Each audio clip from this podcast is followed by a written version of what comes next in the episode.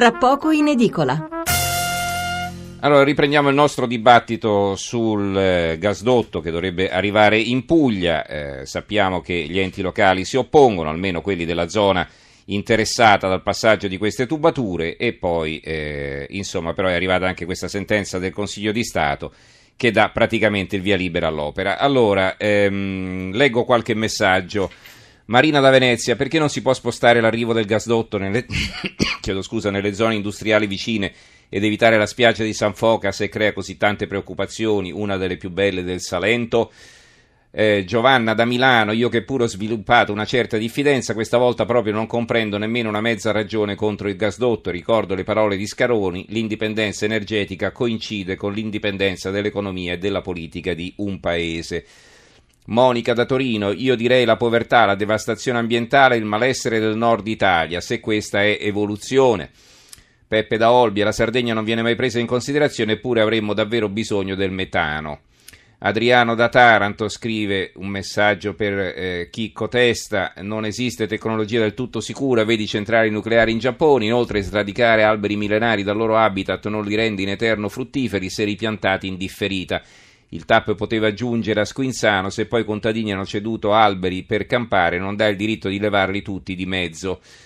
Eh, un altro ascoltatore, eh, se non sarà deindustrializzato in meridione, sono a favore dell'imprenditore agricolo. E poi Fred, condivido pienamente l'analisi di testa, basta con questi nimbi sempre pronti a dire no a tutto, citando sempre le solite multinazionali, ignorando il bene superiore della comunità nazionale.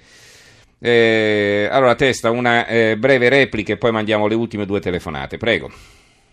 Ma eh, io ho poco da replicare, sa, eh, diciamo, lo stesso sindaco ha portato argomenti, mi pare fra l'altro che, che Emiliano stia facendo una battaglia per la classificazione eh, dell'Ilva di Taranto, no, quindi il gas comunque ci vuole, eh, spostare il metanodotto più sopra, più sotto, sa, eh, il, il, le opere pubbliche in Italia sono come il famoso, il famoso, albero a cui doveva essere impiccato non mi ricordo chi, eh, eh, l'impiccando disse ok va bene accetto la, accetto la pena però l'albero lo scelgo io mm-hmm. e naturalmente non si trova mai Bertoldo. a mm. cui, è Bertoldo esatto, a cui Bertoldo doveva essere impiccato e questo succede regolarmente con ogni opera pubblica italiana dopo che sono stati fatti i progetti, le discussioni, le decisioni, eccetera, eccetera, c'è sempre qualcuno che dice sì, ma due metri più in là, a sud, a nord, a est, a ovest, sarebbe meglio. No?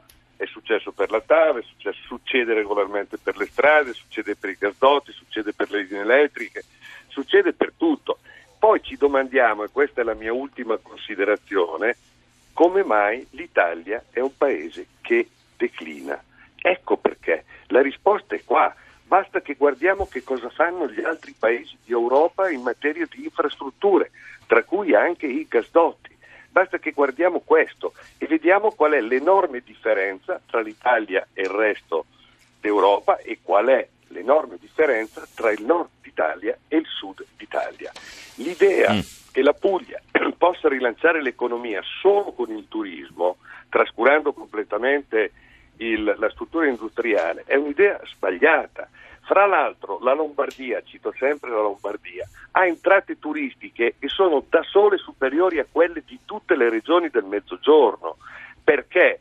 Eh, perché il turista non ha bisogno solo della bella spiaggia, ha bisogno dell'organizzazione, delle strutture alberghiere, delle fiere, di tante cose che purtroppo nel nostro Mezzogiorno non ci sono e continueranno a non esserci se prevale questa mentalità anti-industriale anche su questioni come quelle del, del transadri- della Transadriatic Pipeline. Mm. Allora, eh, le te- ultime telefonate. Italo da Torino, buonasera. Buonasera, buonasera. Prego. Io volevo solo intervenire a proposito di una cosa. A me è stato proposto poco fa di per casa mia di fare un impianto di riscaldamento a pavimento, con la differenza che l'acqua, anziché nei termosifoni normali, si porta a circa 90 gradi, a pavimento si porta a 36 gradi. Basterebbe incentivare queste cose per ridurre l'uso del gas, perché 90 gradi contro i 36 sono molto meno della metà. Il più del gas si consuma d'inverno per il riscaldamento. Nelle città non si respira per i riscaldamenti, a, a dimezzare le emissioni del gas. Poi ancora il metano, io so che fa poco danno danno nell'immediato, ma a livello di ozono ne fa molto di più. Si potrebbe usare l'elettrico e portare l'acqua a 30 gradi in un pavimento per scaldare le case, mm-hmm. sarebbe già una gran bella cosa. Diciamo che però è vero quello che diceva Testa poco fa, è che eh, sono state fatte battaglie per togliere il carbone, il petrolio e sostituirlo col gas, la famosa, famosa energia pulita. Adesso che facciamo? Non ci sta bene neanche il gas abbiamo molto di più però da usare adesso. La tecnologia va avanti. Vabbè, vabbè no, per carità, la tecnologia va sicuramente avanti. Comunque anche quella di poter, di poter, poi avete sentito anche il sindaco che si lamentava dei pannelli fotovoltaici che deturpano il paesaggio e quindi c'è chi si lamenta delle pale eoliche che sono brutte sull'Appennino, vabbè, eh, da qualche parte l'energia la dobbiamo trovare. Comunque va bene, grazie Italo per la sua telefonata. Eh, Charlie da Cesano Maderno, buonasera sì, Charlie. Buonanotte Mazzolati. Prego. Senta, eh, io le faccio un racconto, io ho sentito tutte e due gli ospiti, no? Sì. Io mi ricordo che sono venuto a Milano nel 72 però sono nato a Manfredonia, provincia di Foggia. Sì. Mi ricordo che hanno strattato alberi di olivi secolari per far cosa? Per costruire una fabbrica dei veleni, Anic, poi diventato Enichem. In pratica hanno fatto un porto, hanno lavorato tutta la fauna marittima. Io ero piccolino, avevo 15 anni, no? Mm-hmm. E per questo adesso mi dispiace perché devo rivelare anche Lecce. Già hanno rovinato Taranto, hanno rovinato la, la Basilicata, Adesso vogliono nominare tutto. Io non è che voglio dare ragione al sindaco eh, e dare torto la... Ma gliela può dare ragione benissimo, può dare no, benissimo no, la ragione, c'è nulla di male. No, eh, no mi, mi dispiace perché io sono nato in Puglia, però sono milanese al 100%, no? Cioè io sono 45 anni che sono in Lombardia, no? Mm. E ho visto anche le, le, cose che sono successe qui vicino dove abito a Seves, no? Io abito a Cesano Maderno, abito a 5 km sì. da Seves, no? che è successo alla fabbrica di Venezia. Sì, sì. Però dico, Sappale, la natura e certe cose no, perché già ce l'abbiamo. Va bene Charlie, grazie allora anche per la sua telefonata. Allora un intervento conclusivo da parte dei nostri due ospiti perché dobbiamo rapidamente chiudere la nostra conversazione. Riprendiamo dal sindaco di Melendugno in provincia di Lecce, Marco Potì. Allora sindaco, adesso intanto mi dica cosa farete perché dopo questo no del Consiglio di Stato, quali strade rimangono Beh, aperte secondo voi? Innanzitutto la informo che il no del Consiglio di Stato non cambia di una... Il no, il sì intendo dire, il sì al progetto, sì, prego, il no alla vostra no, istanza. Il no mm. al nostro ricorso mm-hmm. arriva con due anni e mezzo di ritardo rispetto alle questioni sollevate che però sono completamente cambiate, non perché lo ha detto il sindaco di Menendugno o Chicco Testa, ma perché la società TAP, ricordo che è una multinazionale straniera con sede in Svizzera, quindi manco nella comunità europea, in un paradiso fiscale della Svizzera, ha fatto i progetti esecutivi dopo due anni e mezzo dalle autorizzazioni e ha scoperto che nel sottosuolo e nel mare non ci sono siti idonei. Nel sottosuolo per 45 metri hanno trovato il progetto l'hanno presentato il 17 dicembre del 2017, cioè un mese fa, hanno trovato per 45 metri sabbia e acqua. A mare hanno trovato siti di interesse comunitario, praterie di Poseidonieto o di altre flora che sono protette dalla comunità europea. Per cui il loro progetto, loro progetto è stato eh, assoggettato a nuova verifica di assoggettabilità in data 6 marzo vuol dire 15 giorni fa, e quindi è in questo momento in procedura di verifica. Loro adesso vogliono espiantare questi ulivi, i primi 211 di olivi, per preparare l'area di cantiere. Lo sa perché? Perché pare che venga il vice commissario europeo per l'energia a fare la visita, mm. vorrà vedere il cantiere pronto, perché per finanziare l'opera servono 2 miliardi di euro che deve dare la Banca Europea degli Investimenti, cioè tutti gli stati che sono azionisti di questa banca, per un'opera privata. Il gas che trasporterà TAP non sarà per, al, nel libero mercato, ma la comunità europea gli ha dato l'esenzione di diritto di accesso a terzi. Vuol dire che i contratti di vendita di questo gas TAP li ha già firmati e i clienti sono quasi tutti stranieri, tra cui svizzeri fuori dalla comunità europea. Per cui questo vantaggio per l'Italia io non lo vedo eh, assolutamente. La nostra Vabbè. battaglia continuerà perché la riteniamo una battaglia giusta, una battaglia di democrazia, altro che spreco di denaro nei ricorsi e che dobbiamo fare? Che dovremmo fare? Dovremmo accettare tutto quello che ci impongono dall'alto senza neanche poter dire la nostra, potendo difenderci e chiedere il rispetto della legalità.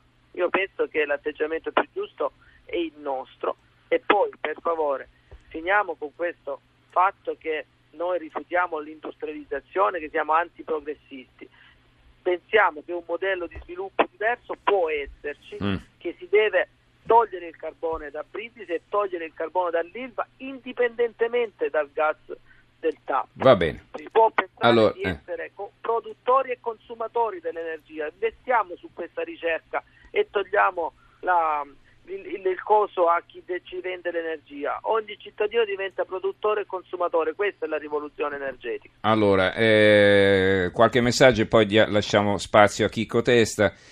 Eh, il signore di Manfredonia scrive una, un ascoltatore per cortesia, ricordo sempre, firmatevi.